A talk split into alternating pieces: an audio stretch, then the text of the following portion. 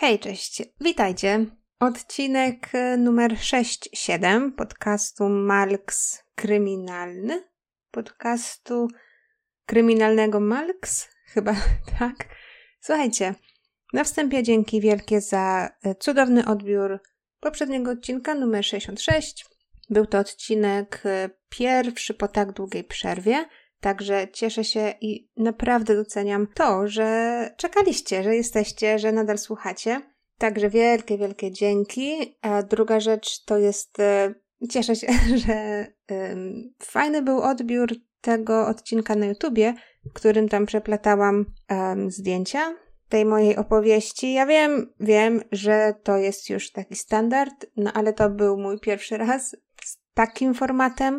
Zajmuje to trochę więcej czasu, ale wydaje mi się, że warto. Więc y, dla tych z Was, którzy chcą jakichś y, takich wstawek zdjęciowych do tej całej mojej opowieści, zapraszam na, na YouTube. No i cóż, dzisiaj będziemy mówić o sprawie Ingi Hauser, niemieckiej backpackerki. Nie znalazłam dużo materiałów e, po polsku, w sensie szukałam zawsze jak znajduję jakąś historię, staram się zrobić taki króciutki research tego, czy ktoś inny z tych polskich podcasterów czy youtuberów wspominał o takiej sprawie. Jeżeli jest dużo spraw tego typu w Polsce, to znajduję co innego, bo wydaje mi się, że to nie jest koniecznie potrzebne. Ale z tego mojego szybkiego, krótkiego researchu wynika, że Inga Hauser nie jest aż tak dobrze znana u nas w Polsce, więc mam nadzieję, że ci z Was, którzy śledzą historie kryminalne ogółem, będą zadowoleni. Może poznacie zupełnie inną sprawę, także bez przedłużania, jak zwykle, czołówka, a później przechodzimy do sprawy.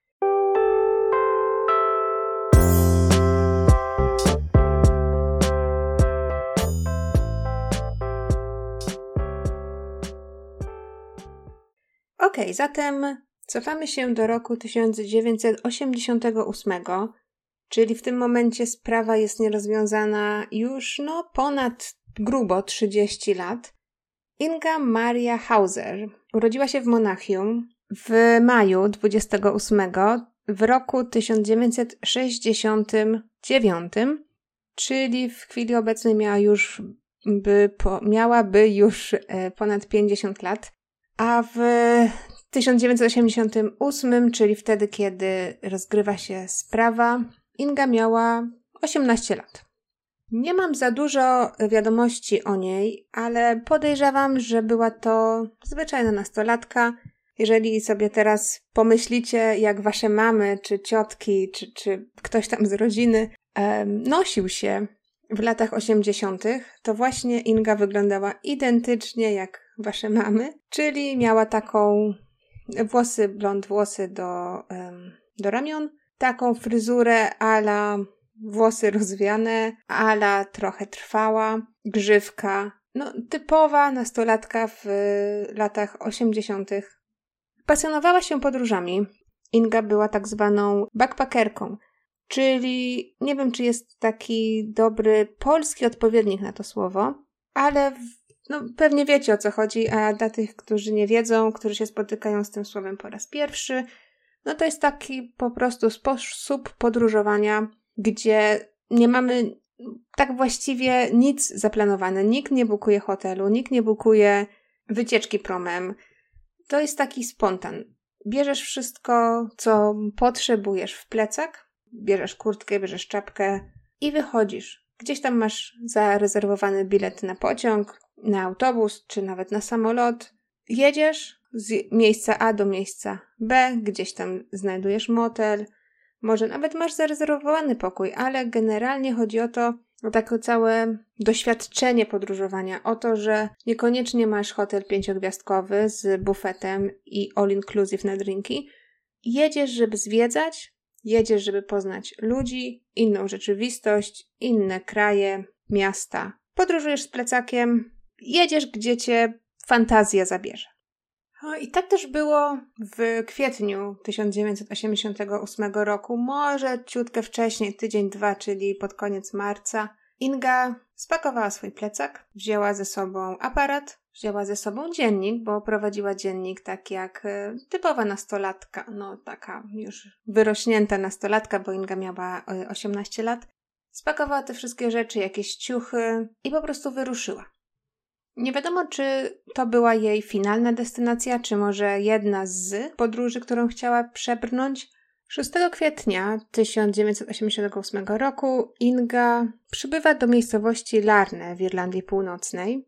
Inga przybywa tam na promie ze Szkocji. I to jest niestety ostatni dzień, ostatni moment, kiedy widziano Ingę żywą, ponieważ jej ciało zostało znalezione 20 kwietnia czyli dwa tygodnie później, w bardzo odległej części lasu Bali Patrick.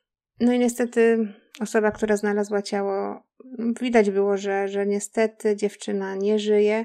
Inga miała również złamany kark, a późniejsza sekcja zwłok wykazała, że niestety ktoś dopuścił się na Indze gwałtu.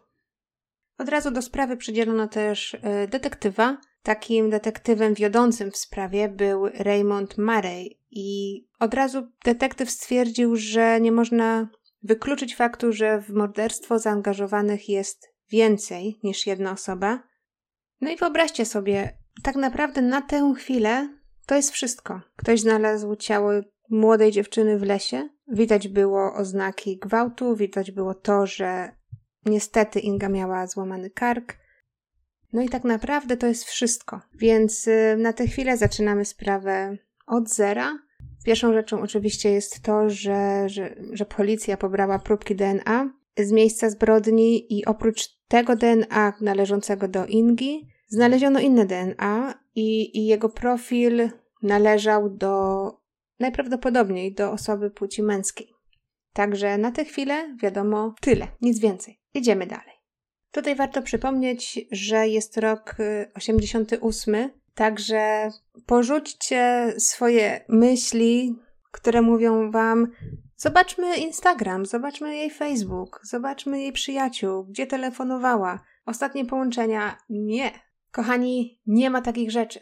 Jest 1988, czyli ponad 30 lat temu. Nie ma Instagrama, nie ma telefonów komórkowych, nie ma dostępu do internetu, więc no, w dzisiejszych czasach pewnie policja przeszukałaby Twitter, przeszukałaby Instagram, Facebook, e, profile przyjaciół, ale no niestety w sprawie Ingi Hauser nie było takiej możliwości.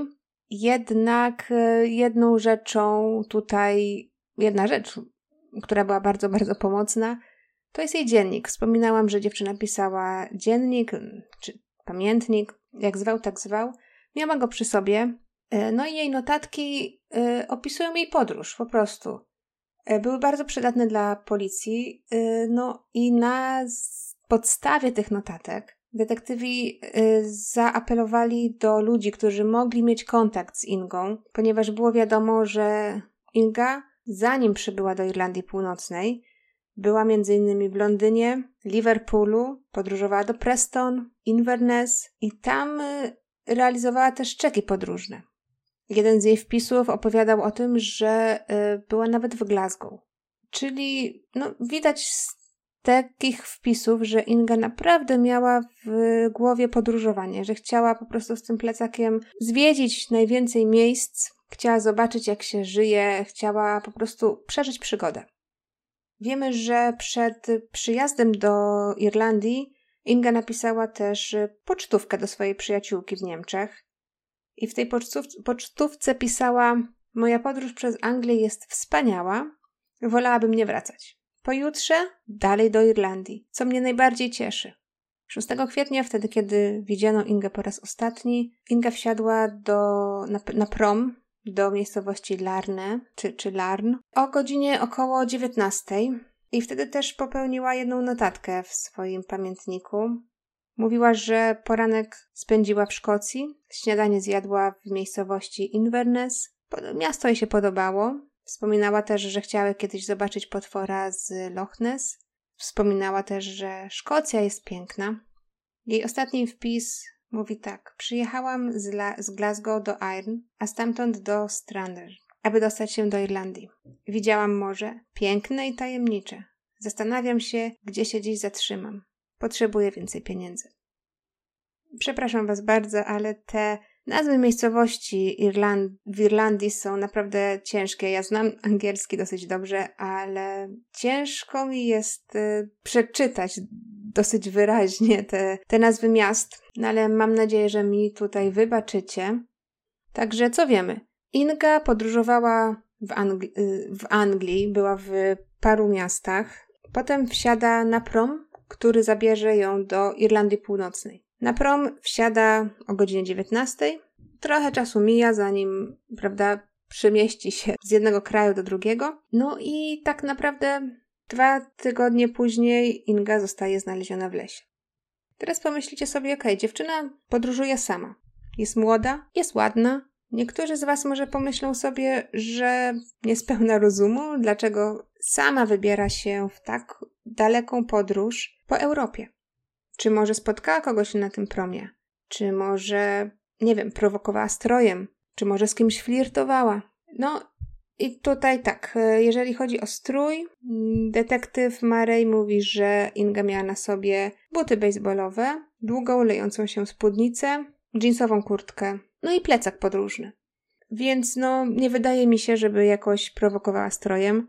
Patrząc na zdjęcie Ingi, nie wydaje mi się też, żeby była jedną z tych osób, które prowokują przechodniów czy, czy nieznajomych. Po prostu, no, po jej twarzy widać, że to nie była osoba, która szukała kłopotów.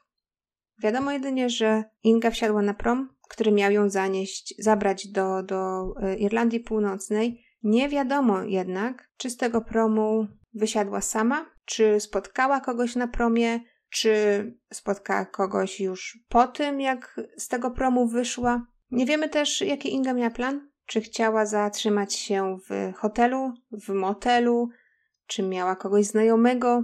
Nic nie wiadomo. I znowu przypominam, że nie było telefonów komórkowych. Teraz mamy, wiecie, sprawę ułatwioną, bo wyciągamy telefon, patrzymy w internecie, najbliższe hotele, wchodzimy w Google Maps, idziemy.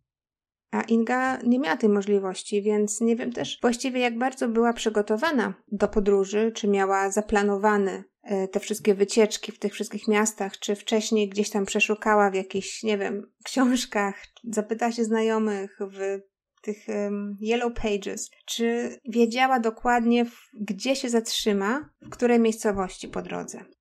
Ale wróćmy do tego, co robi policja. E, tutaj wszyscy tak naprawdę wszystkie ręce na pokład, bo wydaje się, że policja naprawdę poważnie potraktowała tę sprawę. Wiadomo, to jest no, międzynarodowa sprawa, bo to jest turystka z Niemiec. Zostaje znaleziona martwa w Irlandii Północnej, więc podejrzewam, że tutaj też może Niemcy trochę przykładali rękę do tego, aby tą sprawę po prostu ciągnąć i ciągnąć. No bo to jest obywatelka Niemiec znaleziona martwa w innym kraju, więc podejrzewam, że tutaj też były duże naciski. Także policja, tak jak już wspomniałam, przeszukała DNA na miejscu zbrodni, e, przeszukała no tak naprawdę wszystkie możliwe e, mecze, czyli no to jest 1988. Badania DNA dopiero wchodzą, więc Podejrzewam, że to był dosyć taki proces ręczny wtedy, czyli chodzę od rodziny do rodziny, od mężczyzny do mężczyzny, bo wiemy, że to DNA było DNA męskim.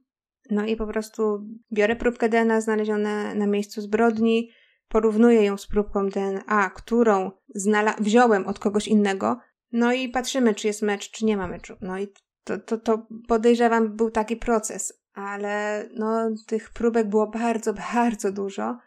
Gdzieś tam znalazłam wzmiankę, że policja porównała około 2000 próbek do DNA znalezionego na miejscu zbrodni. Także wydaje mi się, że to jest dużo, duża ilość próbek. Dodatkowo policja przepytała i przeszukała wszystkich podróżujących na promie. Nikt niestety nie mógł nic poradzić albo pomóc policji, no ale wiadomo, każdy starał się jak mógł. Policja pytała wszystkich, czy widziałeś tą dziewczynę. Pokazywała zdjęcia, pytała, czy może zauważyłeś, czy Inga z kimś rozmawiała na promie. Czy może zauważyłaś, z kim wyszła z tego promu? Czy wyszła sama, czy wyszła z kimś, czy wyszła z grupą ludzi? Czy może pytała kogoś na promie, gdzie ma się zatrzymać? Wiemy, że Inga nie miała dosyć dużo pieniędzy, bo pisała o tym w swoim dzienniku.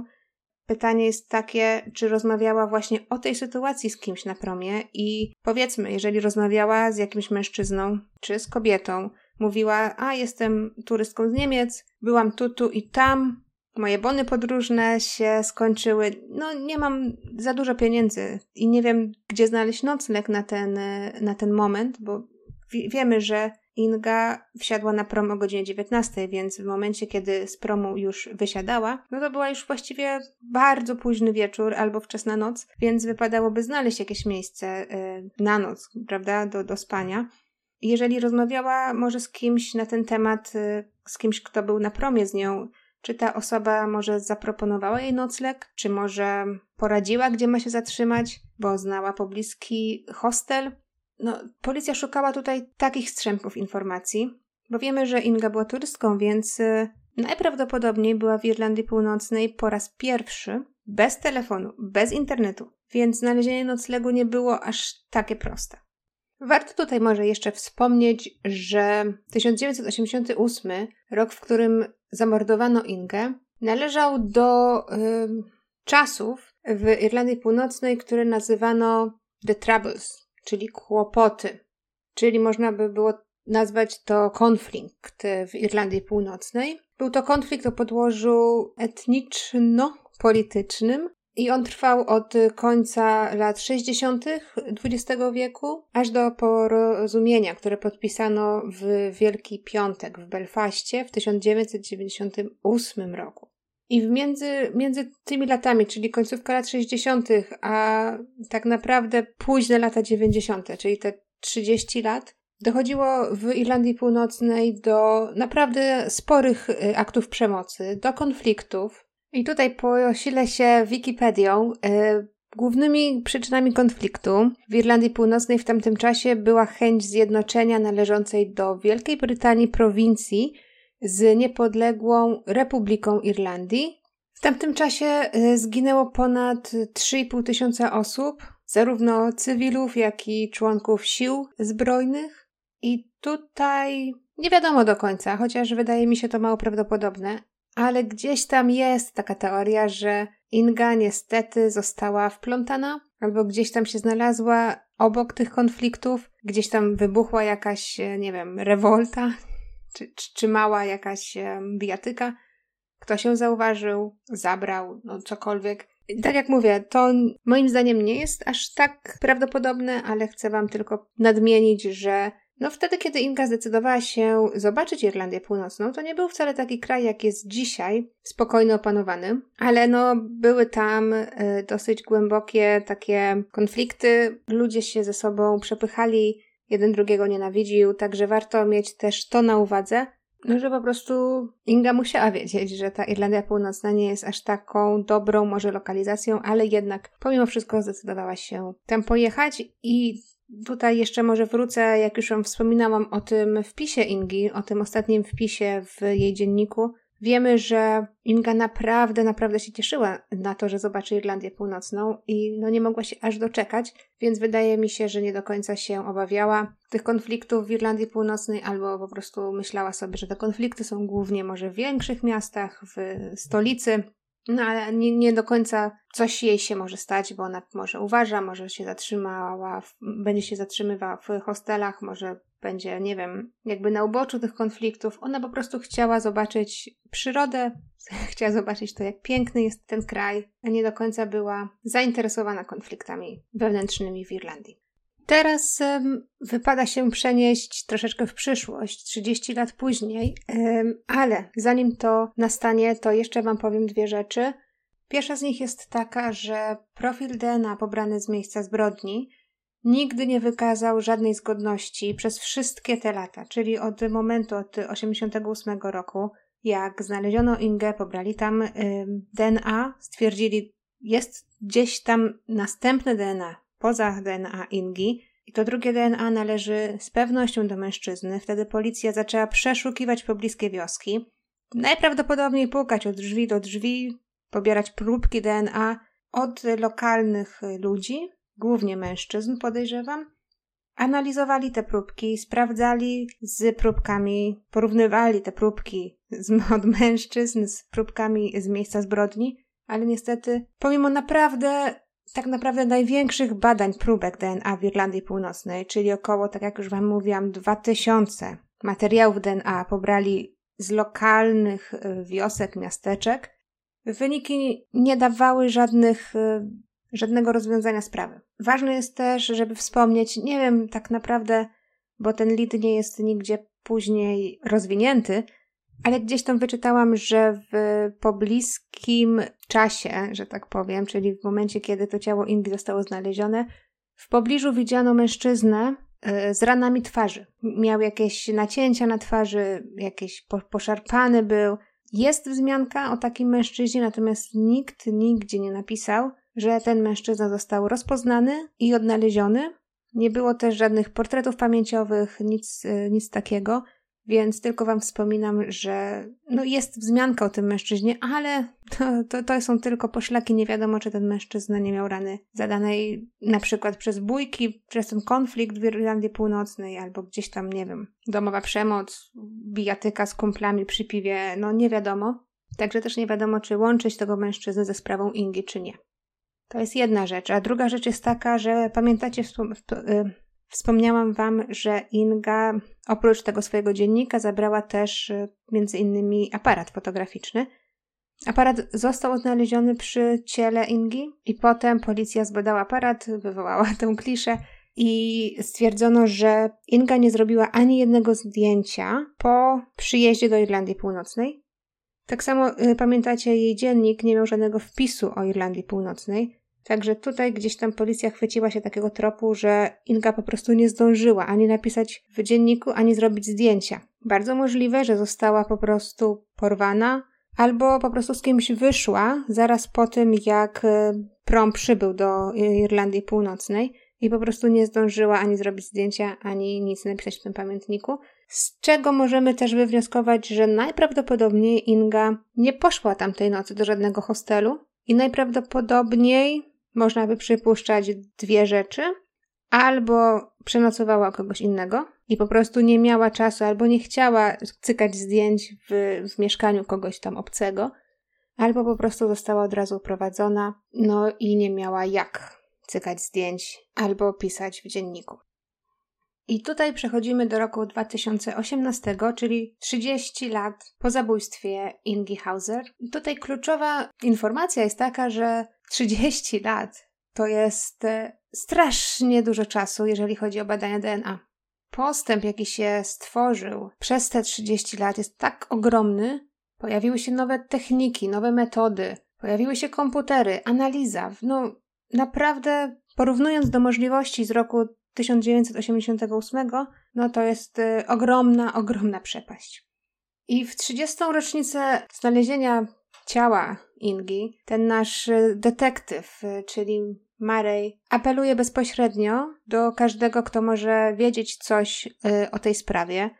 Apeluje do zarówno zabójcy, jak i jego rodziny i wygłasza oświadczenie. W oświadczeniu mówi tak: Myślę, że w społeczeństwie są ludzie, którzy dokładnie wiedzą, co się stało. Myślę, że jest jedna lub dwie osoby, które prawdopodobnie były zaangażowane w zabójstwo. Myślę, że przynajmniej jednej z nich trudno jest z tym żyć. Pytam dziś tę osobę: Wszyscy się starzejemy, wszyscy idziemy naprzód. Czy to morderstwo jest czymś, co chcesz zabrać ze sobą do grobu? I tutaj powiedziałam, y, że Marej zaapelował nie tylko do mordercy lub morderców, ale też do ich rodzin lub znajomych. Dlaczego? No, przez 30 lat y, człowiekowi jest dosyć trudno utrzymać tak wielką rzecz w tajemnicy. I tu policja ma cień nadziei, że zabójca gdzieś coś komuś wygadał, świadomie lub nieświadomie, po pijaku bądź trzeźwy, bo jest coś takiego w nas, ludziach, że nie możemy żyć, zdecydowana większość z nas, nie może żyć przez tak długi czas z tak ogromną tajemnicą i nie powiedzieć tego nikomu. Nawet e, nie mówię tutaj, że ktoś po prostu wygadał wszystko od A do Z. Może to być wstrzępek informacji, gdzieś tam jakieś e, spojrzenie, które ktoś wychwycił, jak zabójca patrzył w wiadomości na przykład. Albo taka chwila nieuwagi i zabójca coś gdzieś komuś coś powiedział, coś mu się wymknęło. To jest ta nadzieja, którą ma policja, której się trzyma. I tutaj Mary, czyli nasz detektyw, mówi dalej. Wraz z rozwojem czasu rozwija się również nauka o DNA. Jesteśmy blisko rozwiązania sprawy. Mamy silną hipotezę, co mogło się wydarzyć tamtego dnia, a wszystkie nasze dochodzenia nie osłabiły tej hipotezy, a stopniowo ją wzmacniają. Mamy w głowie podejrzanego. Nie jest jeszcze za późno, by zrobić rachunek sumienia i zgłosić się na policję. No, powiem wam, że to jest taki. No, na pewno to jest wyuczone przez policję, na pewno robili to tysiące razy, no ale to jest dosyć taki dobry ruch psychologiczny. Jeżeli faktycznie zabójca zobaczył to oświadczenie policji, czy ktoś coś mu powiedział, no to tak rusza, rusza, naprawdę rusza za serce. Ale z drugiej strony fakt, że jak przez 30 lat nic nie wydarzyło się w tej sprawie, to jest taka gdzieś tam jedna myśl yy, z tyłu głowy, że no, policja nic nie ma. Mówią, że coś mają, że są blisko rozwiązania, no ale jednak nikt jeszcze do mnie nie zapukał do drzwi, także może tylko tak mówił. No tutaj oczywiście są e, jak zawsze dwie drogi minimum.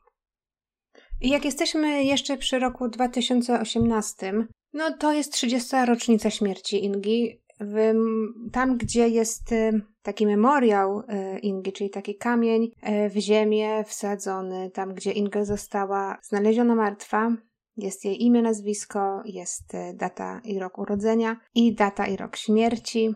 Przy tym nagrobku 30. rocznicę śmierci odbyła się taka jakby sesja upamiętniająca. Rodzina położyła 30 róż. 30, no bo wiadomo, jedna róża na każdy rok, kiedy nie wiadomo, co stało się z Ingą tak naprawdę, dlaczego i kto to zrobił. W tym okresie niestety tata Ingi już e, nie żyje. Nigdy nie dowiedział się, co stało się z jego córką. Mama Ingi jest w bardzo ciężkim stanie, zarówno psychicznym, jak i fizycznym. No i nadal próbuje się dowiedzieć, e, co stało się z jej córką. I tutaj jest, e, znalazłam takie, taki artykuł e, w internecie, gdzie właśnie autorka z artykułu mówi o mężczyźnie, który był obecny podczas tego memoriału dla Ingi w 2018 roku. I on opowiedział dziennikarce troszeczkę, mówi tak. 30 lat temu przejeżdżałem obok niej tego dnia, w dniu, w którym została zamordowana. Próbowała złapać autostop a mogłem się zatrzymać i ją podwieźć, ale tego nie zrobiłem. Niosła plecak i zmierzała w kierunku tego lasu. Zwolniłem i prawie się zatrzymałem, ale w ostatniej chwili pojechałem dalej. Nigdy nie zapomnę spojrzenia w lusterko. To na pewno była ona. Dwa tygodnie później jechałem autostradą, kiedy usłyszałem wiadomość o jej morderstwie. To mnie rozbiło na kawałki. I no powiem wam szczerze, że mnie ciarki przeszły, był człowiek, który mógł ją podwieźć. Był człowiek, który mógł ją zabrać do samochodu i gdzieś tam zawieźć, czy pod, pod hostel, czy w poprzednio upatrzone przez Ingę miejsce, czy po prostu gdzieś dalej i ją wysadzić e, szczęśliwą, bezpieczną, bo Inga tak naprawdę po prostu chciała zobaczyć świat. Chciała przeżyć przygodę. No i wyobraźcie sobie teraz, e, no to są takie ludzkie odczucia bardzo. I oczywiście ten e, człowiek nie ma w ogóle żadnej winy w tym, że Inga została znaleziona martwa, ale koniec końców w człowieku gdzieś tam rodzi się taka myśl, że to mogłem być ja, mogłem ją zabrać i wysadzić bezpiecznie gdzieś dalej, ale tego nie zrobiłem. Gdybym to zrobił, to Inga najprawdopodobniej by jeszcze żyła. Jakby tego jeszcze było mało, gdzieś tam y, widziałam, że jedna z ostatnich pocztówek, którą Inga wysłała do rodziny, jeszcze będąc w Anglii, y, wtedy Inga przygotowywała się do wyjazdu do Irlandii, napisała na pocztówce do rodziny: Nie martwcie się, nie wyobrażam sobie, żeby mogło mi się stać coś złego, ponieważ wszyscy, których spotykam, są naprawdę pomocni. Także sami słyszycie, no Ciężko, naprawdę ciężko. Inga ma też starszą siostrę, która nie może pogodzić się z tym, co się stało. Gdzieś tam wyczytałam, że no, nie wiem, czy do końca y, wierzyć w to, czy, czy nie. Czy to jest może troszeczkę taka zagrywka medialna, czy może faktycznie prawda, ale siostra Ingi mówi, że ostatnim razem, jak się widziała z siostrą, no miały jakąś sprzeczkę. To nie było takie siostrzane, kochające spotkanie, tylko gdzieś tam się o coś posprzeczały. No i wiadomo, znowu człowiek ma wyrzuty sumienia.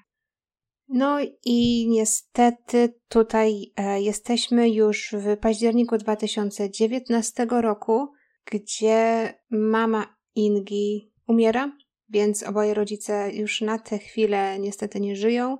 Zarówno jej mama, jak i jej tata nie dowiedzieli się nigdy, co stało się z, z Ingą i dlaczego to się stało, więc wyobrażacie sobie, no, tak naprawdę 30 lat niewiedzy, żyć w takiej nieświadomości i w takim niemocy, w takiej niemocy, że oni nic nie mogą zrobić, policja nic nie może zrobić i czekać, i czekać, i czekać, aż może kiedyś sprawa się rozwiąże, no i niestety oboje rodzice nie doczekali się tego rozwiązania, więc w tym momencie, cóż, zostaje tylko siostra, która nadal walczy o to, żeby prawda wyszła na jaw. E, jedna rzecz, tak naprawdę jedna z ostatnich, która warto, o której warto tutaj wspomnieć, to fakt, że w maju bodajże 2018 roku zatrzymano dwóch mężczyzn. Jeden z nich miał lat 58, drugi miał lat 61, więc w momencie zabójstwa Ingi mieliby 28 i 31 lat. Zostali przesłuchani przez policję w roku 2018, ale niestety policja musiała ich wypuścić z braku jakichś takich y, mocnych dowodów. Nie mogli ich zatrzymać dłużej na, na policji. Jeden z nich, ten 58-latek, w roku 2019, czyli rok później, został ponownie ściągnięty na policję i ponownie przesłuchany ale niestety nic się nie wydarzyło. Jego zeznania do niczego nie doprowadziły. No i policja znowu musiała go wypuścić. No i tutaj mam taki update z lipca 2020 roku, gdzie prokuratura ogłosiła, że tych dwóch mężczyzn nie zostanie oskarżonych o zabójstwo Ingi. Stwierdzono po prostu brak bezpośrednich dowodów, które łączyłyby ich zeznania z tym, co się zadziało w roku 1988. DNA również nie pasowało, no i policja do dnia dzisiejszego kontynuuje śledztwo. No i tutaj mamy znowu kolejne wystąpienie policji, która znowu mówi, że ich zaangażowanie w doprowadzenie morderców, tutaj już mówią y, w liczbie mnogiej, morderców Ingi przed oblicze sprawiedliwości jest nieugięte. I uwaga, teraz będzie troszeczkę cyfr. Y, w ciągu 30 lat rozmawialiśmy z setkami potencjalnych świadków, korzystaliśmy z najnowszych osiągnięć naukowych i apelowaliśmy do mediów w Irlandii Północnej i Szkocji, aby popchnąć śledztwo do przodu. Zebraliśmy 2551 oświadczeń. Napisaliśmy 662 raporty, przeprowadziliśmy 292 ankiety, i ponad 400 wywiadów domowych. Przeprowadziliśmy 29 przesłuchań i przetworzyliśmy 7400 dokumentów. Rodzina Ingi musi wiedzieć, co się stało. Jej rodzice zmarli, nie wiedząc tego. Nie wiedzieli, kto zabił ich córkę, a jej siostra ma złamane serce. I znowu tutaj policja w 2020 roku wystosowała ponowny apel do, do rodziny morderców lub ich przyjaciół. Mówią tak: przekażcie nam informacje, których potrzebujemy, aby posunąć to śledztwo do przodu. Zadajcie sobie pytanie, co chcielibyście, aby ludzie zrobili, gdyby to była wasza córka lub wasza wnuczka, poddana brutalnej i bezwzględnej napaści po przybyciu do nowego kraju, a następnie zabita i pozostawiona w lesie. Na tę chwilę, e, niestety, wydaje się, że policja utknęła w martwym punkcie. To jest moje zdanie.